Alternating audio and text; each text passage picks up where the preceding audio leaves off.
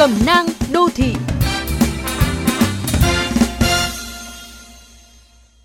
Các bạn thân mến, càng trong những giai đoạn khó khăn như Covid-19, chúng ta càng thấy cần hơn những yêu thương được thể hiện bằng hành động và cả lời nói.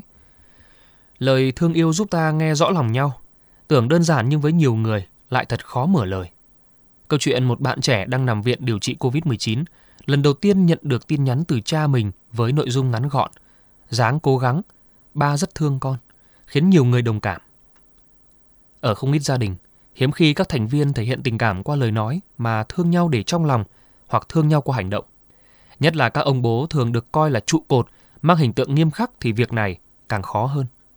Tình cảm gia đình nhiều khi được xem là điều hiển nhiên, không cần nói thành lời, cũng không mong hồi đáp. Việc ngại nói lời yêu thương xuất phát từ cả hai phía, khi mang tâm lý ngại ngần, vừa ngượng vì chưa quen cách đó, vừa e rè vì sợ nhận được phản hồi không như kỳ vọng. Nếu chưa bao giờ mở lời thể hiện tình cảm, hãy coi đây là thử thách nhỏ.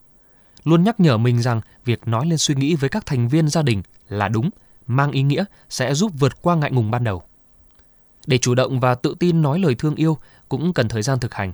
Không ngại cảm ơn khi nhận được sự giúp đỡ, hành động quan tâm cho dù là nhỏ nhất.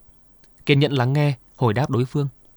Lời yêu thương đâu cầu kỳ, đôi khi chỉ là những câu hỏi bình dị. Mẹ đãi cả nhà hôm nay món gì thế? Cái chân đau của bố đã đỡ chút nào chưa?